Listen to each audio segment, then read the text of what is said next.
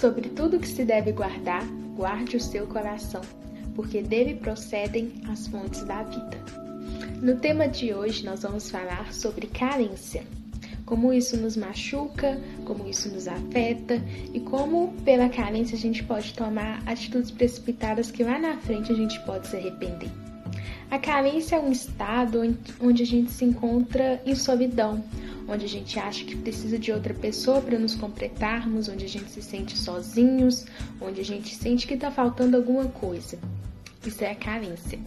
E muitas vezes, por conta da carência, a gente acaba entrando em relacionamentos vazios, a gente acaba aceitando qualquer coisa, a gente acaba se colocando como segunda ou terceira opção, quando nós devemos nos colocar como primeira. E isso acontece, quando isso acontece, é quando a gente sofre, é quando depois a gente vê que a gente acabou se ferindo, se machucando e aquele vazio, aquela carência vai continuar, não vai resolver o problema. Nós nascemos, nós fomos criadas, nós fomos escolhidas por Deus para crescermos e encontrarmos alguém que nos valorize, que nos ame, que nos defenda, que cuide de nós.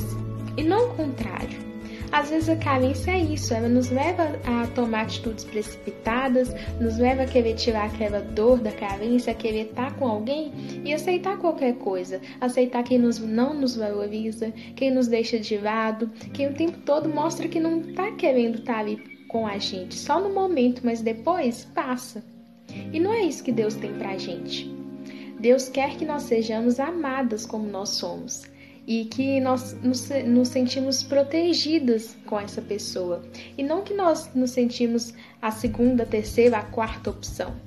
E é isso que eu te convido hoje, a não aceitar migalhas, a saber que você foi escolhida, que você foi separada que você não precisa passar por isso, a saber esperar o tempo certo das coisas.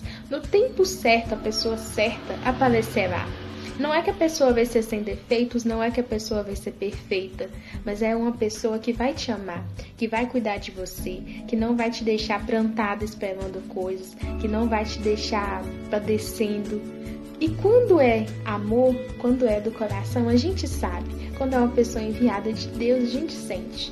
Então eu te convido a saber esperar o tempo de Deus. Eu te convido a ser forte. Eu te convido a se fortalecer em Deus e não aceitar qualquer coisa de qualquer pessoa. Nós merecemos mais. A gente foi escolhida, a gente foi paga com um preço tão alto lá na cruz. Por que, que a gente vai aceitar menos do que a gente merece? Por medo de ficar sozinha. O mundo tem tanta gente, tenho certeza que uma pessoa vai nos amar e vai estar disposta a enfrentar qualquer coisa para estar do nosso lado. Então hoje é minha, essa é a minha mensagem do dia. Acredite no seu potencial e não aceite menos do que aquilo que você merece. Um beijo e até o último vídeo.